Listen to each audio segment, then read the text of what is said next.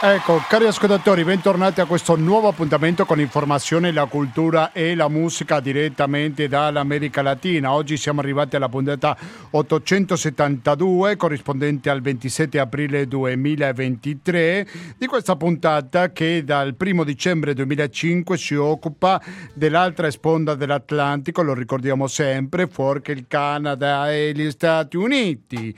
Oggi abbiamo tante informazioni da dare, ma ci concentreremo concentreremo su due paesi e faremo quello che fa spesso questa trasmissione, ovvero i collegamenti in diretta. Lo faremo con due capitali. Prima di tutto parleremo sulla Colombia perché ci sono diverse versioni a proposito di quello che è stato il passaggio molto veloce, direi, da parte dell'ex presidente autoproclamato del Venezuela, Juan Guaidó, che è andato in Colombia ma sembra che tanto bene non è stato ricevuto perché secondo alcune versioni lui è arrivato semplicemente senza permesso. Voluto andare ad una conferenza dove nessuno l'aveva invitato e per quello è stato molto gentilmente invitato ad andare via e così lui è finito a Miami. Secondo il proprio Guaidó, la Colombia è anche stata influenzata da parte della dittatura, queste sono le parole da parte di Guaidó, venezuelana di Maduro e quindi per quello lo hanno cacciato. Quindi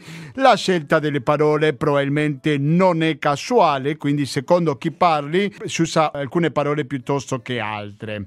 Questo sarà uno degli argomenti che parleremo che riguarda la Colombia, però non sarà l'unico perché ci sono novità per il piano di Gustavo Petro nel cosiddetto La Paz Total, ovvero la pace totale, questi negoziati che ce ne sono fra il governo colombiano e l'ex guerriglia delle FARC e le ELN in cui ci sono le trattative che vanno avanti e quindi proveremo a capire come vanno. E attenzione perché prima ho fatto menzione a il Venezuela, tenete presente che in Colombia è in corso una conferenza per provare a saldare le differenze o almeno in parte queste differenze che esistono fra il governo di Nicolás Maduro e la sua opposizione. Quindi quando parliamo di Colombia avrete capito da queste poche parole che vi ho detto che parliamo di tanti argomenti. E poi attenzione perché non è l'unico paese, dicevo prima, che ci collegheremo anche con un'altra capitale. Mi sto riferendo in particolare a Lima. Devo riconoscere che da un po' di tempo, da febbraio se non vado errato, che eh, non parliamo e non ci concentriamo su quello che sta succedendo nel paese andino. Dopo l'insediamento, dopo l'inizio del governo nel dicembre scorso di Dina Boluarte, sono state molte proteste molto violente, nel modo più feroce, dove sono stati ammazzati a parte la polizia tanti manifestanti e quindi noi vorremmo capire, avere qualche aggiornamento oggi 27 aprile di quello che sta succedendo in Perù dopo questa forte ondata di protesta. Questo lo scoprirete insieme a sottoscritto a condizione che continuate all'ascolto di latinoamericano del 92.7 MHz per il Veneto in genere o il www.radiocooperativa.org per ascoltarci in streaming. Sentiremo collegamenti internazionali in diretta, informazione che io non so dove la trovate. Se non la ascoltate attraverso Radio Cooperativa, dove è che sapete di queste cose? Solo istante. Allora, l'unica forma di dire grazie non al sottoscritto, ovviamente, bensì alla radio, e contribuendo con il conto corrente postale che è 120 82 301, il RID bancario, il pago elettronico il contributo con l'associazione Amici di Radio Cooperativa sono i metodi alternativi per aiutarci alla sopravvivenza, per sentire questa informazione così particolare, ma anche, attenzione, per sentire la buona musica, perché oggi ci accompagna musicalmente Alejandro Sanz, un CD del anno 2001 con alcuni classici di questo cantante. Nel parque para tocar su viejo e cansato. Quello che faremo adesso è sentire qualche secondo in più di Alejandro Sanz e quando torniamo faremo il primo dei collegamenti internazionali. Latinoamericando-gmail.com è la mail attraverso la quale voi potete dire la vostra per quanto riguarda questa trasmissione. De sus años de experiencia y anécdotas me cuenta. Yo fijo creerle así, me gusta verle feliz contando aventuras y creyéndose en un violín. Toca para mí, yo te quiero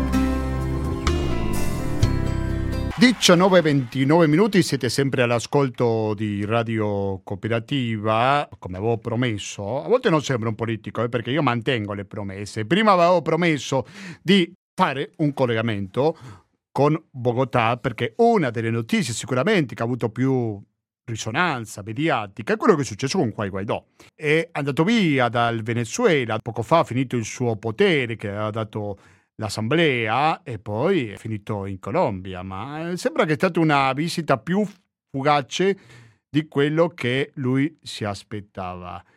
E così questo lo chiediamo a Giacomo Finzi. Giacomo Finzi, buonasera e bentornato al Latinoamericano. Ciao Gustavo e a tutte le ascoltatrici e ascoltatori. Sempre Grazie mille. accompagnare questa trasmissione latinoamericana. Sei molto gentile, Giacomo. Giacomo Finzi è dell'Università Nazionale di Colombia, Università de Los Andes. Cosa insegna lì, Giacomo? È docente di relazioni internazionali e teoria politica. Forma parte anche della redazione dell'America Latina, quindi visitate questo sito, mi raccomando, www.l'americalatina.net. Giacomo Finzi, cosa è successo con Guaidó? Perché lui dice che è stato espulso, che è stato influenzato dalla dittatura di Nicolás Maduro, ma in realtà tanti permessi per essere lì non aveva. È così questo? Sì, allora innanzitutto oserei dire che eh, la visita di eh, Juan Guaidó in Colombia in questi giorni non era stata per niente confermata. eh, nell'ambito, in questi giorni, proprio il 25 aprile, eh, martedì, doveva esserci una conferenza internazionale che la Colombia doveva ospitare su eh, proprio per la pacificazione in Venezuela, un dialogo, negoziati tra eh, il governo di Nicolás Maduro e ehm, le opposizioni e pare, risulta che ehm, Juan Guaidó non solo non fosse stato accreditato come eh, persona eh, o figura istituzionale invitata a questa conferenza, ma addirittura appunto che abbia eh, valcato- varicato la, la- la frontiera colombo-venezuelana in maniera illegale, sì? Quindi che non avesse eh, superato la frontiera, i posti di, contre- eh, di frontiera, i posti di controllo di frontiera in modo legale, quindi eh, ottenendo un timbro o un visto che eh, gli permettessero di eh, eh, rimanere sul territorio colombiano in maniera legale, quindi che il suo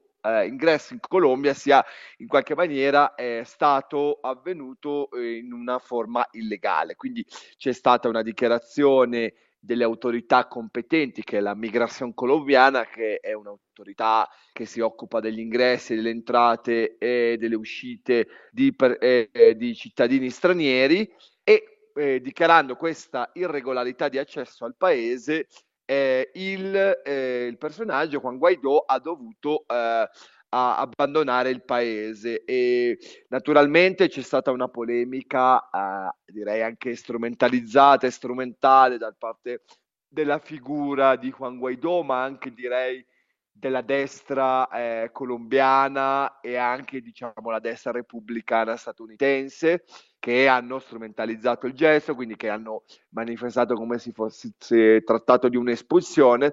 In realtà da parte del governo colombiano ci sono state dichiarazioni che smentivano assolutamente questa operazione. Anzi, al contrario, secondo il governo di Gustavo Petro, ma anche del funzionario del Ministero degli Esteri, eh, si è dichiarato che ehm, la figura sia stata accompagnata eh, con un avion, quindi con un aereo commerciale, eh, con un volo da Bogotà eh, per gli Stati Uniti verso Miami. Quindi eh, in realtà che ci sia stato anzi addirittura un appoggio, un sostegno a lasciare il paese senza nessuna ripercussione di carattere legale, anche perché appunto eh, il paese mi sembra che eh, sia abbastanza ristretto e restrittivo eh, con le misure adottate per impedire la permanenza illegale di cittadini stranieri, quindi sicuramente ha avuto un trattamento direi non discriminatorio, anzi è stato uh, a, a, accompagnato a, ad un aeroporto, all'aeroporto di Bogotà. Eh, ricordo che Guaidò ha attraversato la frontiera via terra, quindi terrestre, eh, non passando eh, la, i posti di controllo di frontiera, quindi passando quelli che sono chiamati trocias, quindi eh, cammini, sentieri, a volte anche fiumi, che eh, eh, consentono l'accesso di cittadini venezuelani di fo- in maniera illegale nel territorio colombiano. Sì, è quasi come dire io non ti caccio, però vedi quella porta che lì lontano, vabbè, quella è quella di uscita quasi. Corretto. eh, scherzi a parte, strano quello che ha fatto Guaidò perché sembra quasi un immigrato clandestino che deve passare per i cammini più tortuosi, più complicati che passano molti migranti illegali. Sì, no? Gustavo, in realtà eh, proprio qualche anno fa, ancora con il governo Duque, addirittura erano emerse pubblicazioni di fotografie, direi anche con personaggi imbarazzanti,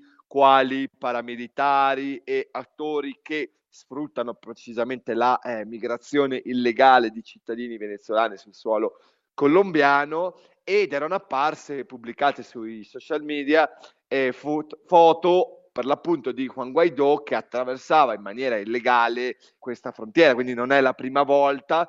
Naturalmente queste frontiere sono gestite da auto- attori armati illegali e eh, quindi oltretutto direi che questa ulteriore eh, manifestazione di Juan Guaidó segnala sicuramente la sua delegittimazione dal punto di vista politico, anche perché eh, il fatto che non fosse stato invitato ufficialmente a questa conferenza sul Venezuela in cui dovevano apparire i principali rappresentanti del governo venezuelano e le principali forme di opposizioni per, dichiar- per provare a negoziare una, una via di uscita da questa impasse politica istituzionale che si registra in Venezuela, vuol dire che il, il, personaggio di Juan Guaidó è ulteriormente delegittimato dal punto di vista politico e ha provato in qualche modo a eh, ristabilire la propria immagine cercando di arrivare in maniera illegale e in qualche modo autoinvitarsi alla,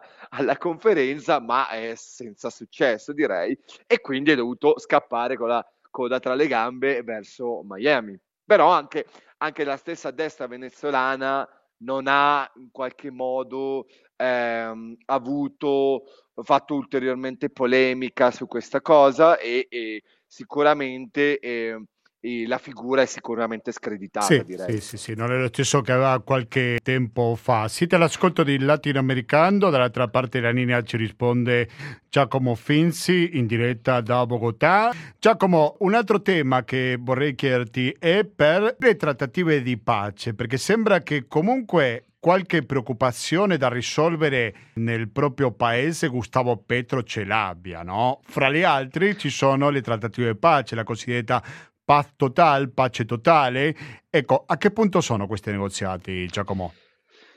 Sì, eh, questo ambizioso piano di negoziare con diversi attori armati eh, allo stesso tempo sicuramente rappresenta una difficoltà non solo logistica ma anche politica di negoziare con attori armati che hanno diverse strategie, diversi metodi di negoziazione, diversi obiettivi politici e quindi hanno anche avuto eh, diversi livelli di eh, diversi anche eh, esiti di eh, in qualche modo di eh, successo o limiti.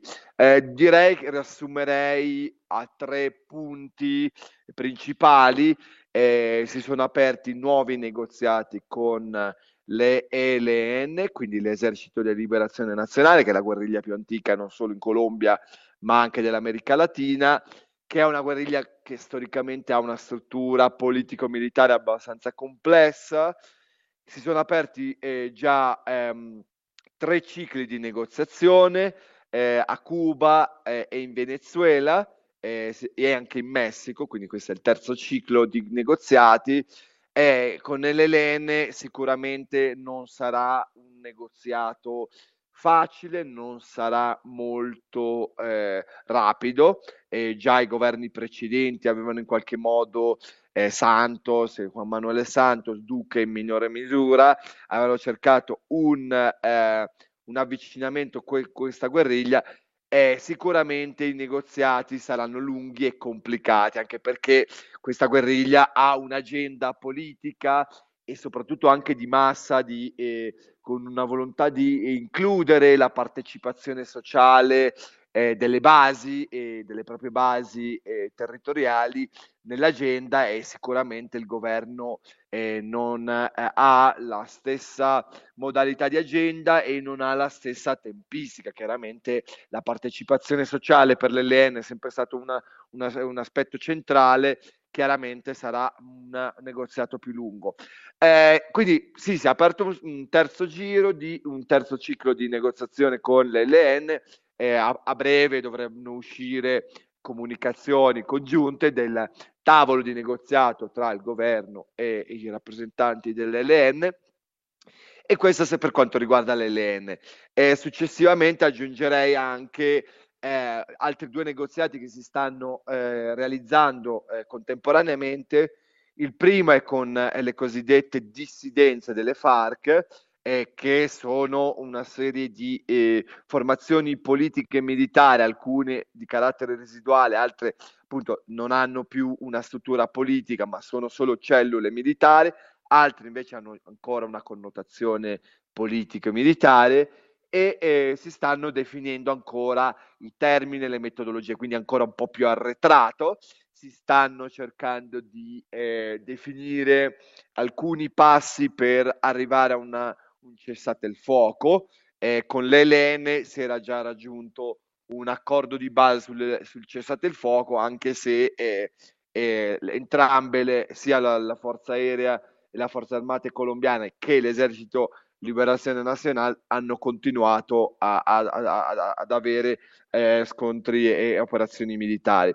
E infine direi l'ultimo eh, negoziato importante che si sta eh, sviluppando è con il cosiddetto clan del Golfo, che è una struttura, eh, diciamo, di carattere criminale, ma anche con una possibile derivazione successora del paramilitarismo, quindi una, è una struttura da una parte paramilitare, post-paramilitare, dall'altra potremmo dire ehm, anche mafioso e di mafia transnazionale anche questa è molto complessa, una struttura che nei mesi scorsi ha portato avanti uno sciopero eh, dei minatori, si chiama, è stato il Paro Minero, che ha investito circa un 20% del paese nel nord-ovest, nella zona che va diciamo da Medellin fino alla costa eh, atlantica e eh, ha molto potere di fuoco e anche certi eh, base sociale in buona parte del paese. Anche questo sarà un negoziato parecchio difficile anche perché eh, uno dei punti sensibili sarà sicuramente il tema dell'estradizione di molti dei suoi eh, leader e comandanti. E non ultimo ricordo che l'anno scorso durante proprio la campagna elettorale uno dei suoi principali leader, Otoniel, fu arrestato e condotto immediatamente negli Stati Uniti. E in quel momento si diede una grande offensiva politico-militare de- del clan del Golfo che eh, bloccò, paese, bloccò metà del paese per un lungo periodo. Direi che eh, eh, ci sono tante buone intenzioni e propositi, ecco, eh, sarà molto complesso portare a casa eh, qualche risultato in tempo eh, rapido. eh, chiaramente sono attori complessi e, e tutti e tre con modalità diverse e anche eh, strategie politiche militari, obiettivi strategici differenti. No, mi chiedevo semplicemente se c'era grossa differenza fra Petro negoziato con le LN e Santos quando negoziava con le FARC l'accordo di pace. Anche se hanno punti in comune, ci sono pure delle differenze fra le ex FARC e questo altro gruppo armato, giusto Giacomo? Sì, sicuramente eh, i due gruppi armati hanno una logica eh, militare e politica molto diversa. Le strutture eh, delle FARC erano molto più verticali, no? quindi da una gerarchia molto più definita e quello che eh, decideva lo Stato, eh, il comando centrale, no, il comando centrale dell'LN, eh, lo Stato maggiore eh, era approvato eh, verticalmente da, fino alle, a raggiungere le basi. Sì?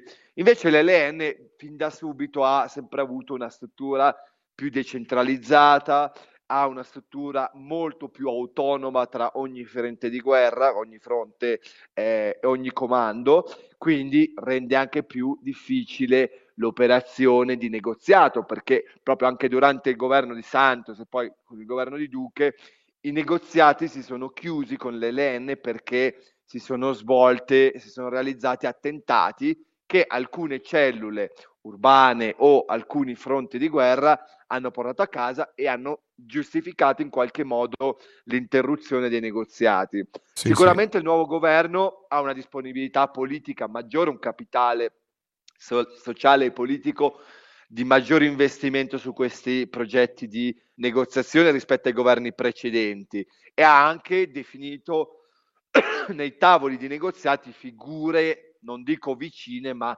in grado di leggere eh, la, politicamente gli interessi dell'LN, quindi eh, immagino alcune figure che, politiche del patto storico che sono state nominate nella trattativa sicuramente conoscono l'ELN. Certamente, l'ultimo tema che volevo chiederti è su una crisi del governo di Gustavo Petro perché lui ha chiesto le dimissioni dopo una riforma alla salute, però non è ben chiaro cosa intende fare con questi ministri perché ha parlato in effetti di un governo di emergenza. Di cosa si tratta questa crisi, Giacomo Finzi?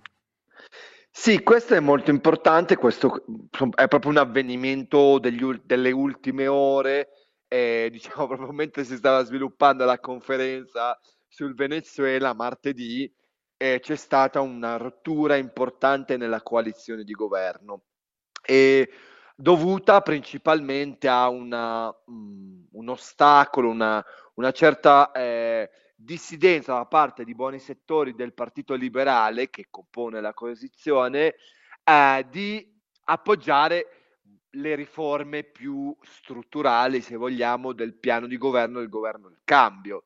Eh, e quindi, eh, appunto, siamo all'ottavo mese di governo, quindi cioè, da agosto ad oggi si sono presentate eh, riforme, se vogliamo, anche strutturali, questa della salute è una, potremmo parlare anche quella delle pensioni, quella del mercato del lavoro, poi ci sarà la riforma agraria insomma, tutte queste grandi riforme strutturali hanno avuto un'opposizione di certi settori del Partito Liberale e anche degli altri partiti, diciamo, di centro che compongono la coalizione e principalmente eh, alcuni rappresentanti del Partito Liberale, in principale eh, l'ex presidente Cesar Gaviria, eh, ha comunicato che il Partito Liberale insomma, non avrebbe appoggiato le riforme del governo Petro. C'è stata anche una rottura interna intorno al, al Partito Liberale perché alcuni congressisti, quindi alcuni deputati, alcuni senatori hanno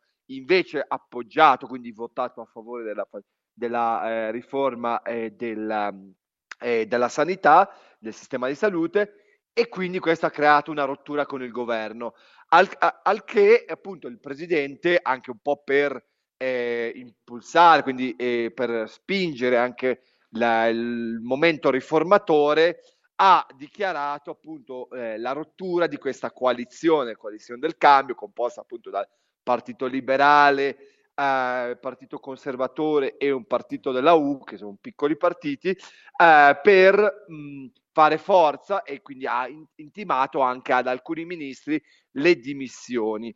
Tra questi ministri, eh, principalmente le principali teste che sono cadute sono state proprio del Partito Liberale e direi che principale, eh, eh, la principale testa che è caduta è stata proprio il, minis- il Ministero di Hacienda, quindi di, eh, dell'Economia e Finanza, eh, che è, è Ocampo, che era una delle principali figure del Partito Liberale.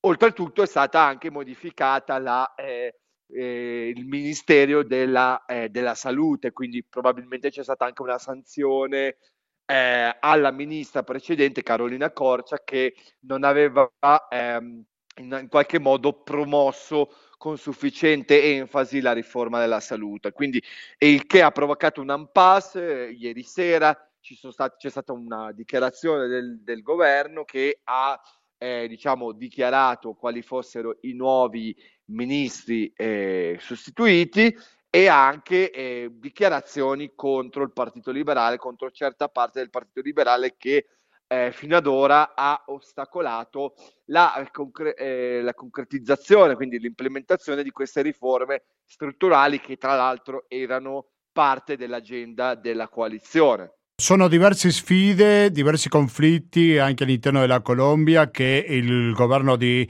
Gustavo Petro dovrà affrontare o sta affrontando e sicuramente avremo degli aggiornamenti pure in futuro sempre che il nostro amico sarà disponibile. Grazie alla prossima Giacomo. Ciao Gustavo, a tutto il pubblico, buona serata. Buona serata, era Giacomo Finzi dell'Università Nazionale de Colombia, Università de Los Andes, docente di relazioni internazionali e teoria politica. Adesso sentiamo un altro brano, sempre di Alejandro Sanz, amica mia si chiama in questo caso, e rimanete all'ascolto perché ci spostiamo verso il sud e andremo in Perù. Abbiamo un altro collegamento internazionale in diretta e fra poco scoprirete di cosa si tratta fra pochissimo. Amiga mía, lo sé, solo vives por él que lo sabe también. Pero él no te ve como yo suplicarle a mi boca que diga que me ha confesado entre copas. Es con tu piel con quien sueña de noche y que enloquece con cada botón que te desabrochas pensando en sus manos. Él no te ha visto temblar esperando una palabra, algún gesto, un abrazo. Él no te ve como yo suspirando con los ojitos abiertos de par. Escucharme nombrarle. Ay, amiga mía, lo sé y él también.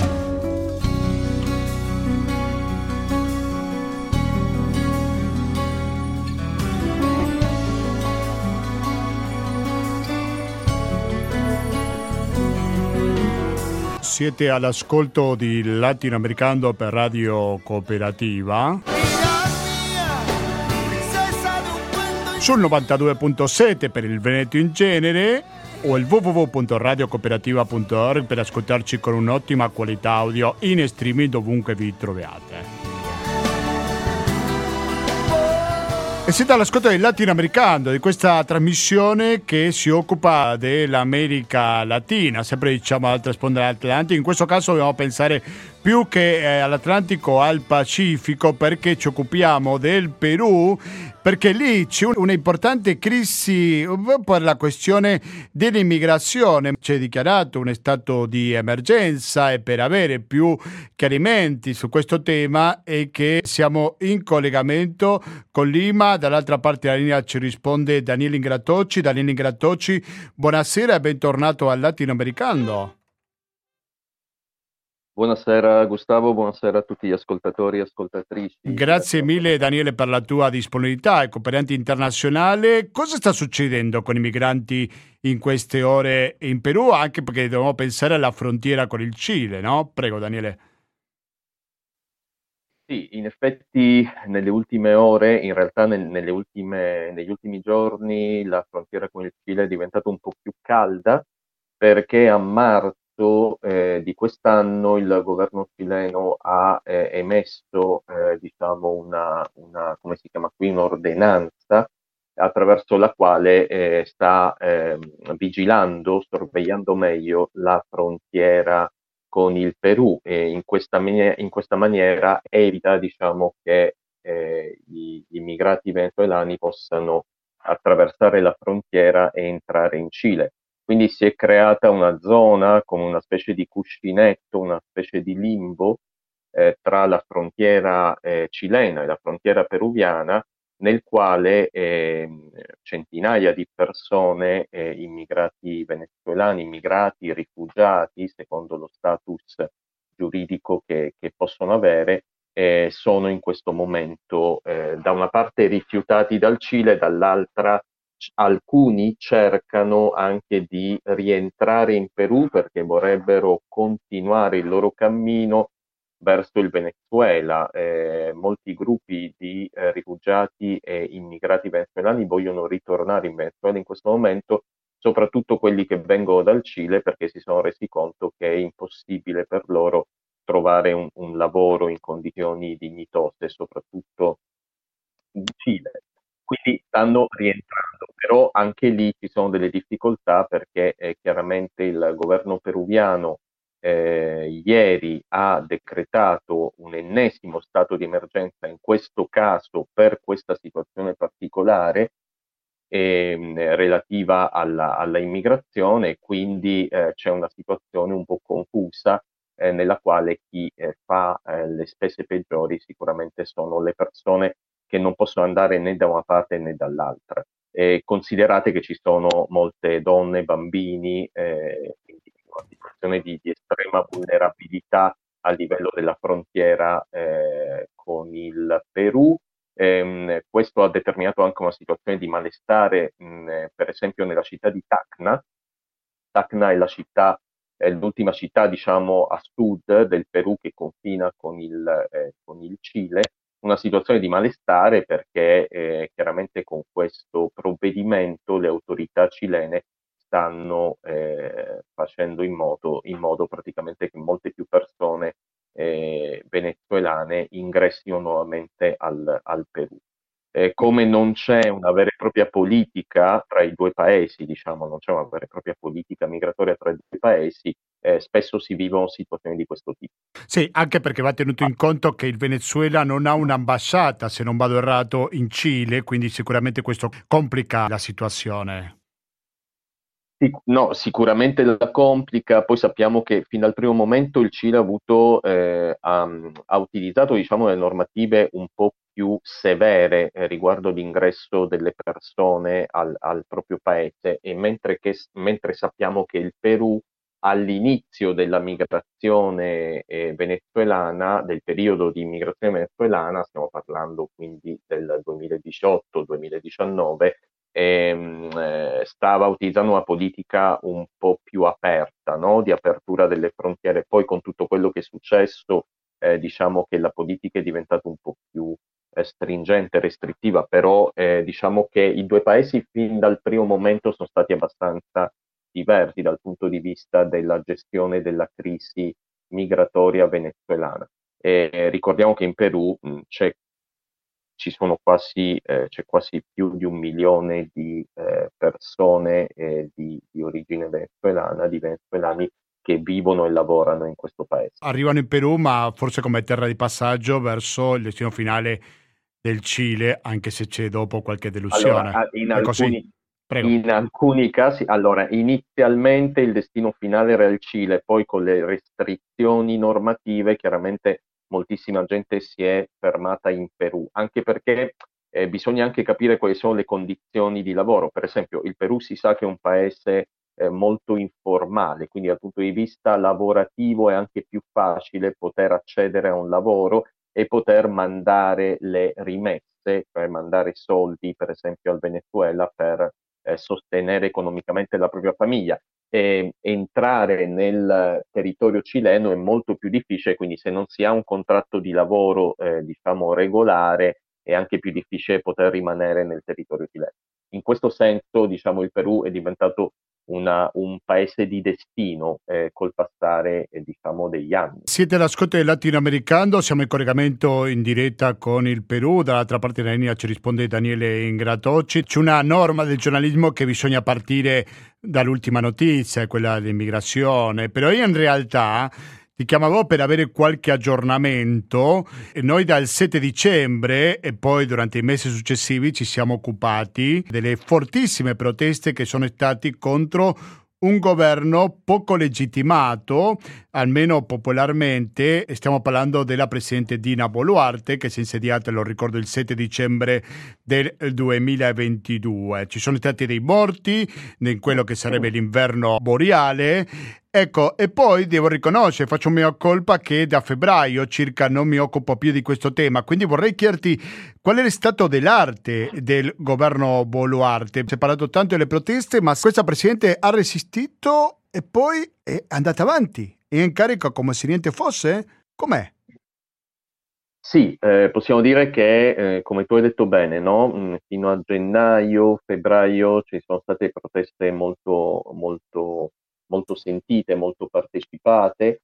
E, ehm, allora, mm, eh, per, per, dare subito una fotografia chiara, in questo momento non ci sono proteste eh, di grande eh, intensità come ci sono state fino a gennaio e inizi di febbraio, anche perché eh, sono cambiate alcune cose e questo è importante anche che i nostri ascoltatori lo possano lo possono capire. Praticamente a partire da metà febbraio, inizi di marzo, eh, il Perù è stato investito nella parte settentrionale del paese da un problema, da vari piccoli disastri locali dovuti a un fenomeno che si chiama il fenomeno del nigno costero, eh, che dipende dall'innalzamento della temperatura dell'oceano e determina una serie di tormente, acquazzoni, eccetera, eccetera, che hanno eh, determinato uno stato di emergenza eh, a livello regionale, mi riferisco alle regioni del nord del paese,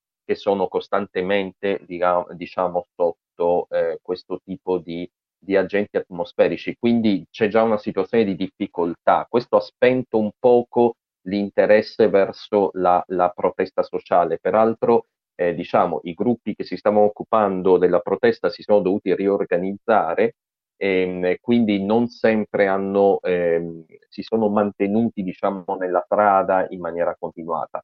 Questo ha fatto abbassare un poco intensità, diminuire un poco l'intensità delle proteste e ehm, quindi abbiamo diciamo, una situazione in cui c'è uno stato di emergenza per disastri naturali localizzati no? nella parte nord parte amazzonica est del paese.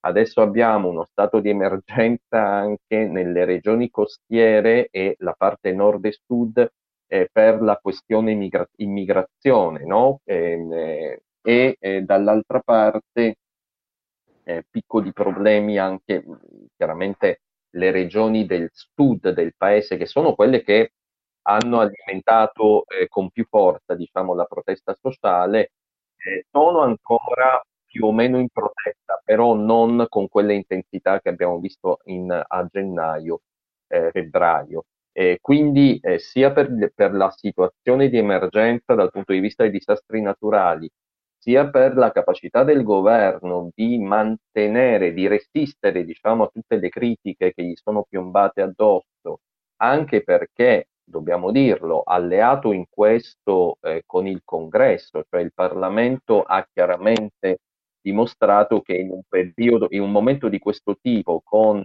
disastri naturali alle porte, eh, diciamo, non, non avrebbe eh, dato il, eh, l'ok diciamo, per l'impeachment alla presidenza eh, Boluarte. Io volevo ricordare agli ascoltatori che il 6 aprile in realtà nel Parlamento si è votato, eh, si è messo ai voti la possibilità di un impeachment eh, contro Dina Boluarte. Eh, la richiesta eh, venne presentata da eh, Perù Libre eh, e dal blocco magisterial, che sono diciamo i due partiti di sinistra, se così vogliamo, vogliamo, dire, ma non è proprio esattamente così, e eh, questa votazione, questa, questa, proposta fu assolutamente, eh, cioè tutti votarono contro adducendo proprio, ti parlo del 6 aprile di quest'anno, la situazione diciamo di grande instabilità anche eh, del paese, anche dovuta a tutti questi problemi di disastri naturali. Quindi in un certo senso il governo sta tenendo perché ha un'alleanza eh, con il Parlamento che non sappiamo quanto durerà, ma che si basa soprattutto sul fatto che sia governo che Parlamento vogliono arrivare al 2026 per evitare poi appunto di essere Daniele Gratocci, brevemente ti posso chiedere qualche aggiornamento sulla situazione giudiziaria da parte dell'ex presidente Pedro Castiglio che è stato destituito, sostituito da Dina Boluarte lo scorso dicembre perché ha cambiato anche l'avvocato, si tratta di Garrido Ortiz. Qual è la situazione giudiziaria di Pedro Castiglio, Daniele? Ma in realtà ehm, non ci sono grandi, non c'è un grande stato di avanzamento da quel punto di vista. E, peraltro, ehm, eh, diciamo, le indagini vanno abbastanza a rilento rispetto alla situazione giudiziaria di Pedro Castillo e rispetto al golpe, eh, al golpe di, di, Stato che il, l'ex presidente Pedro Castillo eh, attuò il 7, di, il 7 di dicembre, così come bisogna dire che eh, la, il pubblico ministero avanza molto a rilento nelle indagini relative ai morti durante la protesta. Questo è un altro capitolo anche eh, molto importante perché volevo, eh, volevo, menzionare questo, Gustavo, perché mh, in un certo senso bisogna anche informare gli ascoltatori, le ascoltatrici e gli ascoltatori che per esempio, il Comitato dei diritti umani delle Nazioni Unite ha chiesto spiegazioni al governo peruviano riguardo alle morti nelle proteste e diciamo la risposta è che le indagini stanno proseguendo, però in realtà non ci sono eh, tante novità eh, rispetto a queste indagini, come non ci sono novità eh, rispetto al, al, tema di Castiglio e la cosa diciamo che richiama l'attenzione è che come tu saprai eh, qualche giorno fa è anche arrivato eh, Alejandro eh, Toledo eh, sì. dagli Stati Uniti, finalmente diciamo, è dovuto rientrare, le autorità statunitensi lo hanno, lo hanno obbligato a rientrare in Perù e in questo momento nella carcere di Barbadio eh, ci sono tre ex presidenti, cioè eh, Fukimori, Castillo e Toledo, sì. eh, che praticamente si fanno compagnia anche abbastanza rappresentativo diciamo, della situazione degli ultimi 20 anni. Sì, e sicuramente è molto un indicatore molto chiaro. Io ringrazio tanto Danilo Ingratocci, purtroppo lo dobbiamo salutare perché ormai sono le 20.10, ricordo che è un cooperato internazionale che da tanti anni che abita in Perù e le ha permesso questo di darci una spiegazione molto chiara a proposito di una situazione molto complessa che naturalmente qui al latinoamericano continueremo a seguire prossimamente. Grazie alla prossima Daniele. Molte grazie a voi, grazie Gustavo.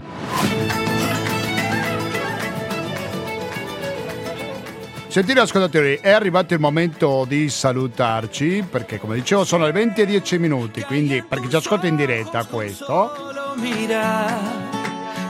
E di concludere con questa puntata, la numero 872 di Latinoamericano, trasmissione alla quale voi potete scrivere attraverso la mail che è latinoamericando-gmail.com ripeto latinoamericando-gmail.com aspettiamo, riceviamo delle critiche, proposte, argomenti basta che riguardino l'America Latina tutto è ben accettato in questa puntata che l'abbiamo dedicata inizialmente alla Colombia a proposito di quello che è successo con l'ex autoproclamato presidente del Venezuela Juan Guaidó e anche dei negoziati di pace con l'ELN eppure una crisi politica all'interno del proprio governo perché si è sintonizzato pochissimo fa, siamo dedicati pure al Perù a proposito della crisi migratoria nella frontiera fra il Perù e il Cile. Ho una domanda per voi, gentili ascoltatori. In quanti posti trovate queste informazioni oltre a Radio Cooperativa?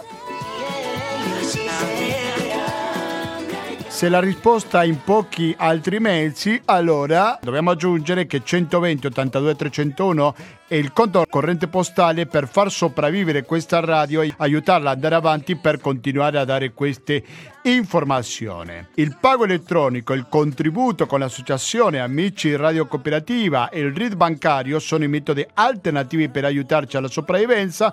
Mi raccomando visitate il sito www.radiocooperativa.org che stiamo parlando del sito ufficiale di Radio Cooperativa per avere più informazioni, per scaricare il palinsesto aggiornato, per scaricare i podcast che fra poco sarà a vostra disposizione e tante informazioni che interessano a chiunque, ma soprattutto agli ascoltatori di Radio Cooperativa.